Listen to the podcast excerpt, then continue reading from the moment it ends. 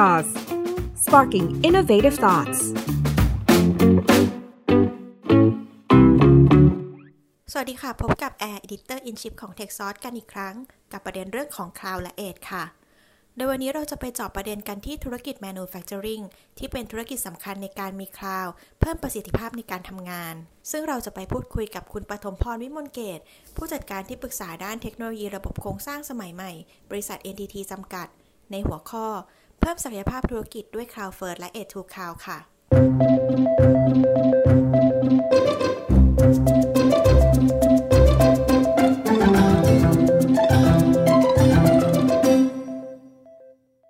ก็ในตอนที่แล้วนะคะ เราได้คุยกับทาง NTT ไปค่ะถึงความสำคัญของคลาวแล้วก็ทำไมต้องมีคลาวค่ะ ในวันนี้เราจะมาเจาะประเด็นกันมากขึ้นนะคะ โดยเรามีคุณท็อปปฐมพรนะคะ จากทาง NTT Thailand นี่ค่ะ ที่จะมาพูดคุยกับเราค่ะ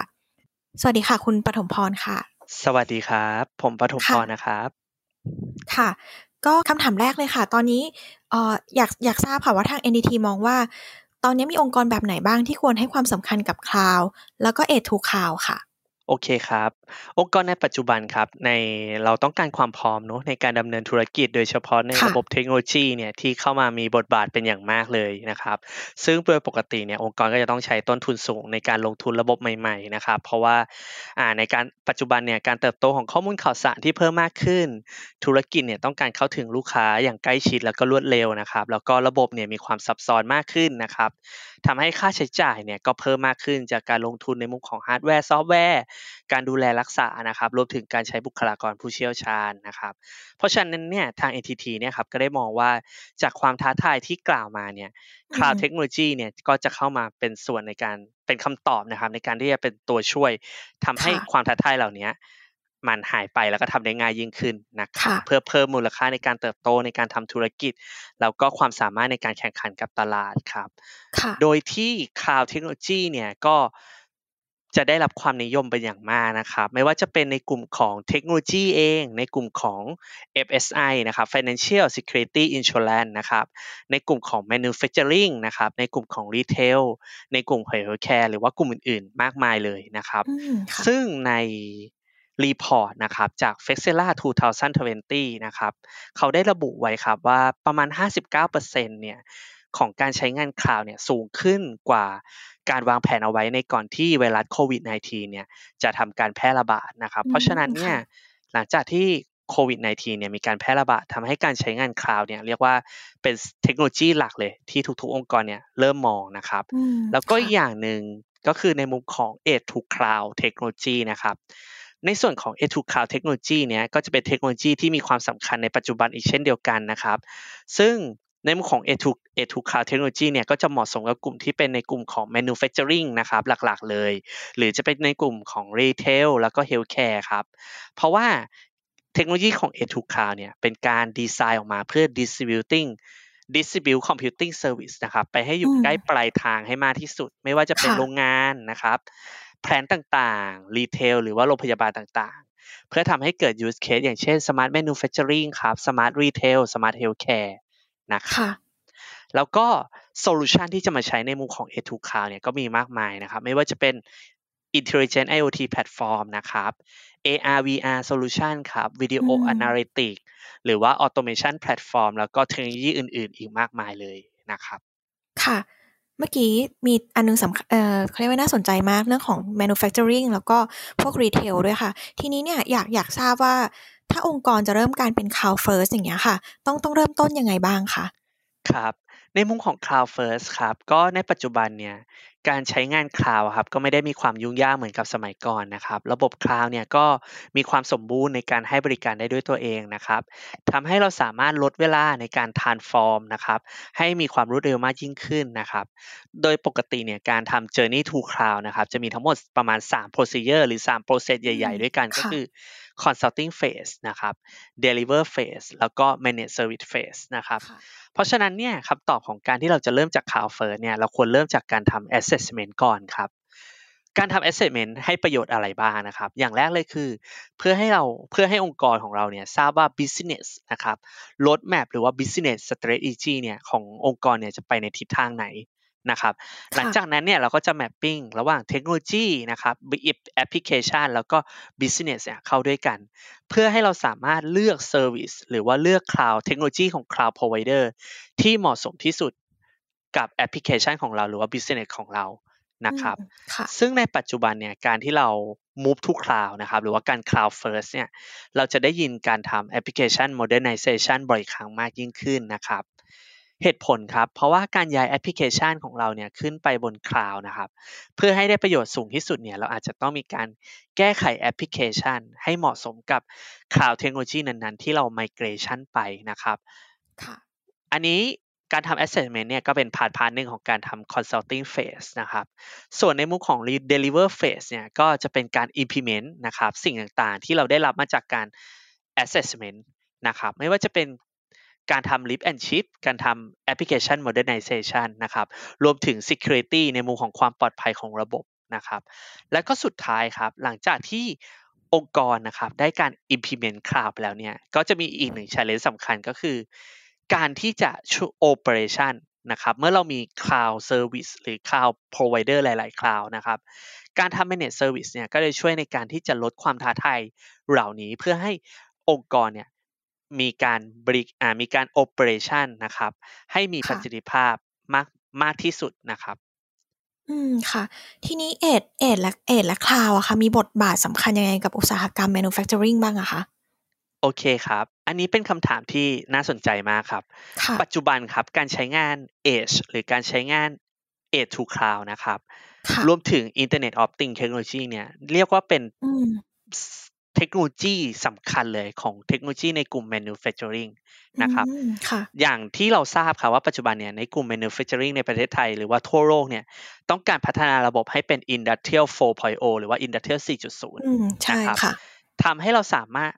สิ่งที่เราต้องการเนี่ยคือเราต้องการที่จะติดตามนะครับสถานะของเครื่องจักรหรือว่าการมอนิเตอร์นะครับ การหลีกเลี่ยงการ downtime ของระบบนะครับ เพิ่มประสิทธิภาพในการผลิตนะครับรวมถึงความปลอดภัยที่จะเกิดขึ้นต่อทรัพย์สินภายในองค์กรของเรานะครับ เพราะฉะนั้นเนี่ย Internet of Things หรือว่า A to Cloud Technology เนี่ยก็จะมาช่วยในการเชื่อมต่อข้อมูลขนาดใหญ่ในแต่ละหน่วยงานครับ ตั้งแต่รายการผลิตไปจนถึงออฟฟิศอย่างเป็นระบบ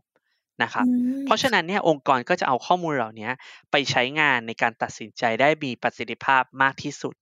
นะครับ โดยที่เทคโนโลยีของการทำ Edge to Cloud เนี่ยแน่นอนครับ อย่างที่ผมกล่าวไปแล้วเนอะว่าการทำ Edge to Cloud คือการ distributing computing service เนี่ยไปให้อยู่ปลายทางมากที่สุด เพราะฉะนั้นเนี่ยเราอาจจะต้องมีอ่า computing เซอร์วิสอย่างเช่น Network Server Storage หรือว่า Security นะครับที่อาจจะต้องกระจายไปอยู่ในตามแผนของโรงงานนั้นๆนะครับแต่ว่าเราจะเกิดเราอาจจะเจอความท้าทายอย่างหนึ่งนั่นก็คือการ deploy computing service เหล่านี้อาจจะไม่ได้สะดวกสบายนะครับในใน plant ต่างๆ เพราะว่าใน plant นั้นอาจจะไม่ได้มีระบบความเย็น หรือพลังงานสำรองที่สามารถที่จะ deploy computing service เหล่านี้ได้ นะครับเพราะฉะนั้นเนี่ย NTT เนี่ยก็มีเทคโนโลยีหรือว่ามี partner นะครับที่จะสามารถช่วยในการ deployment computing service ที่กล่าวมา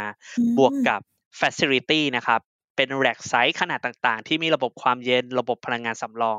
ไปใน location ต่างๆ ที่มีความท้าทายเหล่านี้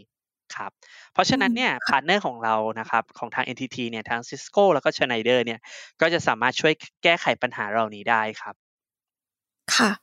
ทีนี้ในในธุรกิจ manufacturing อะค่ะ มันก็จะมีเรื่องของ intelligent IoT smart identification solution อย่างเงี้ยค่ะ มันจะเป็นเรียกว่าอะไรอะเป็นประโยชน์กับธุรกิจอย่างนี้ได้ยังไงบ้าง สามารถปรับใช้ได้ยังไงบ้างอะคะครับก็ในมุมของเทคโนโลยีนะครับในการนำเทคโนโลยีต่างๆ ไม่ว่าจะเป็น intelligent IoT นะครับ smart identification นะครับหรือว่า smart detection video analytics อ่าเหล่านี้เราสามารถเอามาผสมผสานแล้วก็ประยุกต์ใช้งานนะครับ เพื่อทำให้เกิดแนวคิดของ Smart Manufacturing หรือว่า Smart Factory ที่สามารถทำงานได้จริงนะครับ ยกตัวอย่างแรกครับ เราต้องการที่จะทำให้เครื่องจักรในอุตสาหกรรมของเราเนี่ยมีความฉลาดมากยิ่งขึ้นนะครับ เราสามารถที่จะเชื่อมต่อเครื่องจักรทั้งหมดเนี่ยแล้วก็แลกเปลี่ยนข้อมูลแบบ real time โดยอาศัย Internet of Things Technology นะครับพร้อมกับ IoT Platform ทำให้เราสามารถที่จะแสดงผลทั้งหมดได้ รวมถึง Production Chain นะครับทำให้องค์ช่วยให้องค์กรเนี่ยสามารถตัดสินใจได้ง่ายยิ่งขึ้นนะครับในการที่จะเรียนรู้การทำงานที่ผิดพลาดนะครับ แก้ไขความผิดพลาดของเครื่องจักร โดยอาศัยข้อมูลที่เก็บได้ จากระบบ Machine Learning นะครับของ IoT Platform หรือเมื่อนำข้อมูลเหล่านี้ที่เก็บได้เนี่ยมาทำการวิเคราะห์เชิงพยากรณ์นะครับ หรือว่า predictive นะครับ ก็จะช่วยทำให้เราสามารถคาดการณ์ความผิดปกติบางอย่างที่อาจเกิดขึ้นของระบบนะครับทำให้เราสามารถดำเนินการล่วงหน้าได้ดียิ่งขึ้น และมีประสิทธิภาพ แล้วก็หลีกเลี่ยง downtime ที่อาจจะเกิดขึ้นของระบบได้นะครับ ส่วนในมุมของ Smart Identification หรือว่า Video Analytics เนี่ยก็จะอยู่ในโซลูชันของ Intelligent Workplace นะครับ เราสามารถเอาโซลูชันเหล่านี้หรือเทคโนโลยีเหล่านี้มา improve ในมุมของ Intelligent Workplace ได้มากยิ่งขึ้นนะครับ ไม่ว่าจะเป็นในมุมของ Workplace แล้วก็ Facility Safety นะครับ อย่างเช่นการทำ test case นะครับ หรือว่า use case ของ COVID-19 contact tracing ในการที่เราจะ monitor social distancing ต่างๆนะครับ มีคนใส่หน้ากากหรือไม่ใส่หน้ากากนะครับ คนนั้นมีสิทธิ์ในการเข้าถึงโซนปกติหรือว่าโซนอันตรายได้อย่างถูกต้องหรือไม่ มีสิทธิ์ในการเข้าถึงหรือไม่ ซึ่งสิ่งเหล่านี้ก็จะเป็นช่วยในมุมของ safety ภายในโรงงานหรือว่า workplace ขององค์กรของเรานั่นเองนะครับ รวมถึงเราอาจจะใช้ในโซลูชันที่เป็นเกี่ยวกับเรื่อง tracking ต่างๆนะครับเพื่อจะ track high value equipment หรือว่า people tracking นะครับ สามารถที่เราจะ track ได้ว่าตำแหน่งของอุปกรณ์ที่สำคัญ แต่มีจำนวนจำกัดเนี่ยเราอยู่ที่ไหนบ้าง และเรามีการเช็ค utilization ของอุปกรณ์เหล่านั้นเนี่ยเพื่อนำไปใช้พัฒนา เช่นพัฒนาได้ในอนาคตนะครับ รวมถึงในมุมของ people tracking เนี่ยก็ช่วยในการที่จะ tracking ความปลอดภัยนะครับของพนักงาน ที่อยู่ในองค์กรของเราได้ด้วยครับ แล้วก็สุดท้ายครับ ก็โซลูชันในมุมของ AR VR solution เนี่ยเนื่องจากว่าโควิด -19 เนาะหลาย ๆ องค์กรเนี่ยก็มี policy ในการที่จะให้ทำงานแบบ work from home หรือว่าแยกพนักงานออกมาเป็นทีม ที่จะเข้าออฟฟิศตามแต่นโยบายขององค์กรนั้น ๆ เนาะทำให้เราพบว่า เมื่อมีการทำงานนอกสถานที่เนี่ย แต่ว่าเราต้องมีการแก้ไขปัญหาหรือทำงานร่วมกันเนี่ยในในหน้างานนะครับ ในโรงงานของเราเนี่ย เราจะพบว่าผู้เชี่ยวชาญเนี่ยอาจจะไม่ได้อยู่ที่หน้างาน แต่เราต้องช่วยแก้ไขปัญหา แต่ว่าเราจะเจอปัญหาว่าผู้เชี่ยวชาญเนี่ยอาจจะไม่เห็นปัญหาหน้างานอย่างชัดเจนใช่ไหมครับเทคโนโลยี AR หรือ VR เนี่ยก็จะมาช่วยให้ผู้เชี่ยวชาญเนี่ยสามารถช่วยเหลือ นะครับ แล้วก็สามารถแก้ไขปัญหาเหมือนกับที่คนที่อยู่หน้างานเห็นได้นะครับ แล้วก็แก้ไขแล้วก็ interact กับผู้ที่อยู่หน้างานได้แบบเรียลไทม์ผ่านการพูดคุย แล้วก็แก้ไขได้อย่างถูกต้องและก็รวดเร็วครับ ซึ่งโซลูชันที่เรากล่าวมาเนี่ยทาง Cisco แล้วก็ Schneider เองเนี่ยก็มีโซลูชันไม่ว่าจะเป็นในมุมของ Wi Wireless Solution นะครับ Beacon CCTV นะครับ ในมุมของ Network Server Storage นะครับ บวกกับ Facility นะครับ ระบบทำความเย็นแล้วก็ พลังงานสำรองต่างๆ ที่จะช่วยในการที่จะทำให้ use case เหล่านี้สามารถเป็นไปได้จริงนะครับมากยิ่งขึ้นครับค่ะ เรียกว่ายิ่งพอมีเรื่องของโควิด -19 เข้ามามันเป็นตัวเร่งให้เทคโนโลยีเหล่านี้แบบเอ่อให้หลายหลายองค์กรต้องให้ความสำคัญกันมากขึ้นถูกไหมคะ ใช่ครับค่ะ ทีเนี้ยค่ะเอ่ออยากอยากถามเพิ่มเติมนิดนึงค่ะว่า องค์กรในประเทศไทยตอนนี้ค่ะแบบ aware เรื่องของ e to cloud หรือ cloud มากน้อยแค่ไหนอะคะแล้ว NTT เนี่ยจะพอจะเข้าไปช่วย support องค์กรในประเทศไทยยังไงได้บ้างค่ะได้ครับจากประสบการณ์ที่ผมเจอนะครับ ก็หลาย ๆ ครั้งครับ ลูกค้าเนี่ยองค์กรเนี่ยเริ่มมองหาในมุมของการทำ predictive maintenance solution นะครับ ในการทำ safety นะครับที่เกิดขึ้นภายในโรงงานของเรานะครับ หรือว่าจะเป็นการทำ remote consulting หรือว่า remote maintenance เนี่ยซึ่งเทคโนโลยีเหล่านี้เนี่ยเป็นเป็นเทคโนโลยีที่ need ในการใช้ Edge to Cloud นะครับเทคโนโลยีเนี่ยมาช่วยsupport ให้ระบบหรือโซลูชันเหล่านี้เป็นไปได้อย่างมีประสิทธิภาพมากยิ่งขึ้นครับ ซึ่ง NTT ครับก็ก็จะเป็นบริษัทนะครับที่จะช่วยให้ นำเสนอครับไม่ว่าจะเป็นเทคโนโลยี หรือว่าในโซลูชันของ Smart Manufacturing เองนะครับซึ่งเราเนี่ยก็ทำการร่วมมือกับองค์กรชั้นนำทั่วโลกนะครับอย่างที่เป็นพาร์ทเนอร์ของเราคือ Cisco หรือ Schneider เนี่ยทำให้โซลูชันเหล่านี้สามารถที่จะตอบโจทย์กับลูกค้านะครับรวมถึง integrate นะครับกับซอฟต์แวร์เพื่อ software provider นะครับหรือว่า software vendor ให้เทคโนโลยีเหล่านี้เป็นไปได้อย่างมีประสิทธิภาพนะครับแล้วก็สำเร็จนะครับรวมถึงเนี่ย NTT เนี่ยเราก็ เป็นผู้ให้บริการนะครับในมุมของศูนย์ข้อมูลไม่ว่าจะเป็นในมุมของ Data Center นะครับ Digital Transformation นะครับรวมถึง Cyber Security ด้วยนะครับเรียกว่าครบวงจร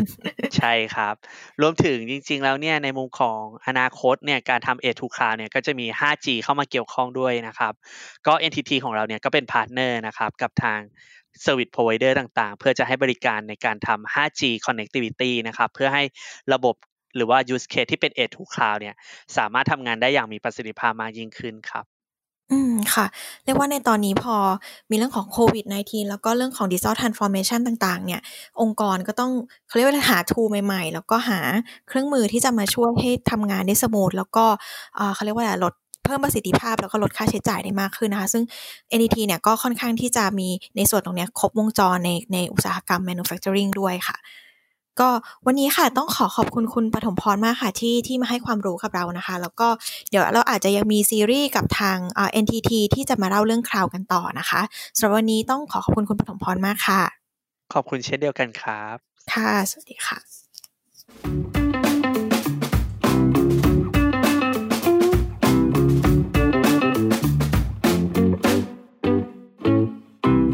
Tech Sauce Sparking Innovative Thoughts